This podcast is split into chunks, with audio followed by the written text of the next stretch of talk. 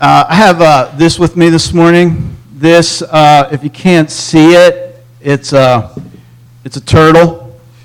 It's uh, I call it. It's my prayer tortuga. So it's my, my prayer turtle. I like to carry it around in my pocket. I I I I'm uncertain. I do not know the answer to that. It's a prayer turtle. It goes both on land and in the sea. But I carry this uh, often to remind me of the fact of the slow work of God. The slow work of God. And here's a here's a quote about the slow work of God. Above all, trust in the slow work of God. We are quite naturally impatient in everything to reach the end without delay. We should like to skip the intermediate stages. We are impatient of being on the way to something unknown, something new. And yet it is the law of all progress that it is made by passing through some stages of instability, and that it may take a very long time. So as we enter into this space uh, this morning together, where we're going to look at some scripture, and you're going to hear from me, let us remember that uh, God is at work. God is always at work. In all, as, as Ryan promised earlier, that God is present. Uh, God is, my promise is that God is at work in your circumstances right now, whatever they may be, even if it feels like it's going along at a turtle's pace. So let's pray. Holy, holy, holy gracious God, uh, we give you thanks for this day that is ours, and we thank that, thank you that you are present. And we thank you that you are at work. And we pray, Lord, that we might sit in the sometimes slowness of that work and be transformed in it. That we might uh, find that you are working the fruits of the Spirit into our lives, fruits like joy and peace and love and patience and compassion and kindness and goodness. And God, uh, work those fruits into us now as we hear from your word. We pray we might be uh, transformed in the hearing of it and in the engagement of it, so that you might be working in our hearts ever slowly to transform us ever more into the likeness of Christ. This we pray in Christ's name. Amen and amen. Here's the scripture from this morning, Matthew, verses seven, uh, chapter seven, verses twelve to fourteen. In everything, therefore, treat people the same way you want them to treat you. For this is the law and the prophets. Enter through the narrow gate, for the gate is wide and the way is broad that leads to destruction, and there are many who enter through it. For the gate is small and the way is narrow that leads to life, and there are few who find it. Word of God for the people of God. Thanks be to God.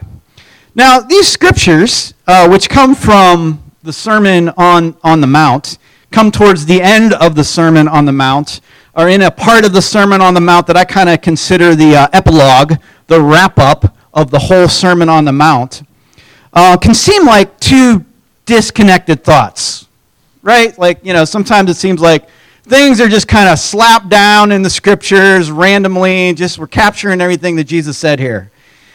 And the first one is treat people like you want to be treated, full stop. And then it's like, oh, a new thought. Enter through the narrow gate, blah, blah, blah, blah, blah. But as I was drawn to this scripture, as I was considering what I was going to say this week, and as I reflected on these scriptures, I, I really think they're actually connected in a very deep way. Because what if the way we treat each other is what makes the gate narrow or broad? That the narrow gate is the gate that treats each other as we want to be treated. And the broad gate, perhaps, is the one that does not do that and sets my needs above the needs of another. And if we were to have a little like saying above each gate, above the narrow gate and above the broad gate, I think the narrow gate would say, you before me. And the broad gate would simply say, me before you. For to treat each other as we want to be treated is to treat each other in the fullness of love. It is the abiding in love of John fifteen that I spoke on two weeks ago. The truly loving is the greatest commandment that Jesus gave us. Love God, then love each other. And in really doing one, you also are doing the other. For the divine light, the divine spark, the divine image is set in each one of us. So when we love each other, we then love God. And when we love God, we love each other, for we love the divine that is set in each person. The you before me gate, the gate of love. But what does it mean to treat each other as we would want to be treated? And as I was reflecting on this, I thought, you know, uh, an essence of that would be this, that we would want to give each other the same opportunities we each would want for ourselves and for our children. And really, when we think about it in that way, giving each other the same opportunities we would want for ourselves and for our children, it is a form of justice. That when we love each other in this way, we are, we are loving in the way of justice. And in fact, we could call this the gate of justice. This way of treating each other that says all are equal and all should have the same opportunities in life. But Jesus said this is a very narrow gate. It is a hard road. However, it's the only gate and road that lead to life, a life of justice for all. Now, I mentioned two weeks ago uh, about um, John fifteen and how Christians have misused that verse, John fifteen being Jesus saying, abide in me. Jesus talking about abiding in his love. And I commented on the fact that Christians have misused this verse by saying that it means to not abide in Jesus and Jesus' love, but they say it means to abide in Christianity. That we have to abide in Christianity, and if we're removed from the vine of Christianity, we wither. But we have misused that because Jesus does not say abide in Christianity. He says abide in me and goes on over and over again to say abide in my love and model the love that I have modeled for you. Now, Christians have misused this passage about the narrow gate as well in a similar fashion to say the narrow gate equals Christianity. That only the Christian way is the way, and all the others lead to destruction. And often this is equated with heaven and hell, right? The narrow gate of Christianity gets you to heaven, but the broad gate of all the other things leads to hell. But that is why it's so important for us to connect this verse about the gate to the verse beforehand about how we are to treat each other. Because Jesus is talking about achieving justice by treating every person with respect and love, and he's saying it's not too easy. And when you do not enter in by the gate of justice, the gate of love, the gate of compassion, you will surely find yourself on the path to destruction. And history has proven Jesus to be very right on this point. When we don't treat people as we desire to be treated, people become others that can be used for our own advancement, or others we need to compete against for what we think are the scarce resources of this life. And to truly treat people as we want to be treated has not been the path that we have chosen throughout our history. To truly love in a just world where all have equal opportunities is not an easy road. In fact, it's extremely difficult, and we are resistant to it. But Jesus did not say, take up your picnic basket and follow me. Jesus said, pick up your cross and follow me. Now, there's dramatic proof of this lack of justice for all can be found in the recent opening of the National Memorial for Peace and Justice. if you haven't heard about this. It's a memorial honoring victims of lynching that opened up in Montgomery, Alabama, just this past week. It has eight hundred five rusting steel columns with the name on the bottom of each column of a county inscribed on it where a lynching happened. And on each of the columns themselves are the names of all who were lynched in that county. And they hang from a ceiling, evoking the lifeless bodies that they represent. A memorial such as this has been as much needed in our country as a Holocaust as the Holocaust Museum in D C And there's a museum that opened up um, close to the mor- memorial as well that is a journey through our history with slavery and lynchings. We have not always treated each other as we would want to be treated. We have not always given opportunity, the same opportunity, to everyone in this country. Now, as uh, I've been saying, and as you heard two weeks ago if you were here, and as you heard me about the announcement about the white privilege discussion, uh, at the beginning of this month, I was had the opportunity to be at what is known as the White Privilege Conference. And uh, it's had a great impact on me, and I've been thinking about it and unpacking uh, the meaning of white privilege and my understanding of it. And I think to begin to understand white privilege, we must realize that white people and white Christians have not treated others as they would want to be treated. That we have not provided equal opportunities for people of other skin color or religious background or sexual identity or gender differences. And so my current understanding or working definition of white privilege uh, is this. As a dominant culture, white people have defined the norms and have set up the rules in such a way as to benefit a certain white outlook that is predominantly male, successful, cisgendered, able-bodied, and that oppresses anyone outside that norm, including black, L G B T Q, disabled, Native Americans, poor white Americans, and other traditionally marginalized people groups. As a result, it's e- easier for whites to get jobs, go to school, live in the neighborhood they want to live in. It's easier to navigate society and have power and use that power, sometimes to oppress others in such a way that often perpetuates inequality and the distribution of wealth and resources. And the result of white privilege can be seen in these facts. It's far less safe to be a black male rather than a white male in our society. It's less safe to be a black female than a white female. And it's even less safe to be a black person who identifies as L G B T Q. You see, in our cities, black people are often deprived of opportunities for housing, education, and employment.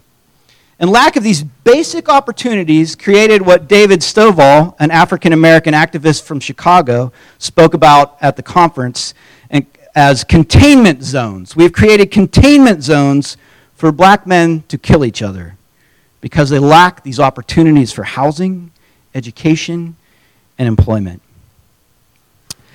Are we feeling uncomfortable yet? At least my white brothers and sisters? Or defensive? We're angry. Are you planning your, your, your angry email to me in your head as, as I speak? I mean, if we're being honest, I hope we are a little uncomfortable. I hope maybe we are getting our shackles. Or we're, I hope we're maybe starting to think. But let me ask you to do this. Don't check out. Stay engaged. Sure, track the discomfort in you and why it's there. Acknowledge it. It's real. But stay at the table for a little while longer as I speak about this. Because another reality is that white privilege gives many of us the space to walk away from the conversation as soon as we get uncomfortable. You don't have to stay in it. You can choose to engage or not engage, and that is privilege. And there's a term to what white people often feel when confronted with these realities, white fragility. And it's a, and here's the, uh, the, this is not my definition now, this is a Wiki, Wikipedia definition of white fragility. It's a state in which even a minimum amount of racial stress becomes intolerable, triggering a range of defensive moves. These moves include the outward display of emotions such as anger, fear, and guilt, and behaviors such as argumentation, silence, and leaving the stress-inducing situation. But I invite you to stay in this space if you're feeling that, because I've felt that when this has been presented to me. Stay with the discomfort, stay with the anger, stay with whatever you're feeling, and remember that the road to true life is hard, and it's going to cost us something. Look, I've dealt with my own white fragility over the years, and fragility in general. I have protested against the idea of white privilege in my life. I've said some things like, hey, some of my best friends are black. And I voted for Obama twice. And I'm not a racist. And it's not my fault. I've said all those things. I felt all those things. But really, that last one, it's not my fault, that's the weakest one. Just because something is not my fault or your fault does not mean I should not try to do something to correct the injustices that have been done. It does not mean I should not identify with those injustices that were done by people that I am descendant from. Just because I did not personally go to Africa and enslave black people does not mean I get a free pass on the whole racism problem in America today. You know, it took the Catholic Church three hundred fifty years to apologize and recant for condemning Galileo. three hundred fifty years. They, because I don't know if you, you, you remember this from your history, but Galileo was condemned by the church for believing that the earth was not the center of the universe. And that for he was condemned for believing that maybe, maybe the earth went around the sun, and the sun didn't go around the earth. Now, uh, Pope John Paul the Second um, recanted this uh, for the church on, on condemning him back in nineteen ninety-two after a thirteen-year investigation.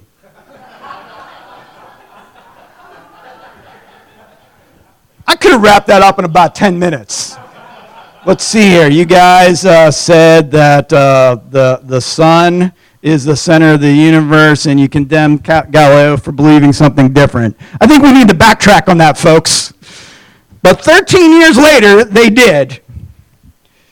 So we have to own who we are by identifying with our past, both the good and the bad. We're not disconnected from it, and we're still impacted by it and influenced by it. As a result of our past, we live in a world where people are still not treated equally, where there is a lack of opportunity for certain people groups, and where there is not liberty and justice for all, as stated in our Pledge of Allegiance. Okay, so what can we do? It can be overwhelming to consider all the work that needs done in dismantling white privilege, white supremacy, and racism. And you can end up with that kind of deer in the headlights syndrome and end up doing nothing. But let me just tell you this. Everyone has a voice. No one can do everything, but everyone can do something. We all have our places of influence with family, at work, school, and our communities. And we are all gifted in different ways. You don't need to be someone else. You just need to bring the fullness of who you are to this work. You need to find your voice and do something. The founder of the White Privilege Conference, Doctor Eddie Moore Junior, jokingly uh, made up a word uh, one of the first uh, times he was speaking before the conference. He said, vaction. Vaction was his new word, his action word, his vaction. He said he talked about how all people want to do is vent, right, and complain and, and spout off, and few actually take action. So if you're going to vent, he said, you better back it up with some sort of action. I think that's a simple and true word. So next time you're about to let loose on Facebook, right, ask yourself, what is the one thing you're going to do to back up those words? The one thing you're going to do to maybe make a difference. Look, everyone has resources to leverage for racial justice. The Jewish activist Paul Kivel handed out a list of possible resources that we can use in our social justice work. And you don't have to save the world, but we can all find ways to make our part of the world better with our social justice work. on that list are things like our money, our time, our skills, uh, our contacts, our space, our access, just to name a few. But one re- that resonated with me was put your body on the line. By that he meant like show up at rallies, at vigils, at protests. And I realized, you know, I could do a lot more of that. I could be present more often. So one way you can be present, if you're interested in more of this conversation, if you haven't um, checked out or left the table, you can be in touch with me about joining a conversation we're going to have about white privilege. It was going to be tomorrow, but it's going to be a week from tomorrow on May seventh. Send me an email. Tell me you want to be involved. Because we can't live, those of us that are white, we can't live in our white fragility, feeling guilt and shame and thinking there's nothing we can do. There's plenty we can do. We need to enter by the narrow gate, the you before me gate, the gate of love, compassion, and justice. And we need to remember it's not going to be easy. It's a hard road, but that's the road Jesus says leads to life. The other gate, the wide one, the easy one, the me before you gate, that's the one that always leads to destructive things like racism, sexism, genocide, xenophobia, and inequality. And so how can we enter the narrow gate? Well, one, I'd encourage you to do this. Educate yourself. If you're unfamiliar with white privilege, if you've been put off by, by this, uh, uh, this sermon, uh, educate yourself. Learn more about it. And I'd be glad to have more of a conversation with you about it. Read books. Check out the White Privilege website. They have the White Privilege Conference website, I should say. There's probably a White Privilege website I don't want you to check out. But the White Privilege Conference website has resources there. Or pick up a book. Uh, like Tom, uh, Tom Cox mentioned, uh, James Cone. James Cone, uh, African-American theologian, liberation theologian, who wrote The Cross and the Lynching Tree. He wrote a book that I read in seminary, The God of the Oppressed, and Black Theology of Liberation. Read a book by James Cone. That, yeah, that's why, that's why Tom brought him up. Yeah. Um, and so, and build relationships. I said this, you know, two weeks ago. But build relationships with people. Uh, relationships diffuse so much of our bias and prejudice. You know, be attuned to the spaces in your life where there's diversity and where you have relationships where you might be able to press into it more deeply. Ask your friends of color to tell their story and listen deeply. And if there are no spaces in your life where that diversity is, just uh, non-judgmentally, just ask yourself why. And consider where can you go to develop a space of diversity in your life. And then be willing to say these words, tell me more. Instead of responding immediately with anger, with defensiveness, with your, your three-point rebuttals, ask somebody, tell me more. Why, why do you think that way? What's, what's behind your thoughts? What's your story? And then ground yourself in healthy, meditative, contemplative practice. I think that's what Jesus did. To engage in the work that he engaged in, he went off to be with the Father. He sat in prayer and in quiet and gathered with just a few. He spent that time in that kind of intimate space with the divine that enabled him to go and do the difficult work that he had to do. And find your voice. We cannot do everything, but each of us can do something.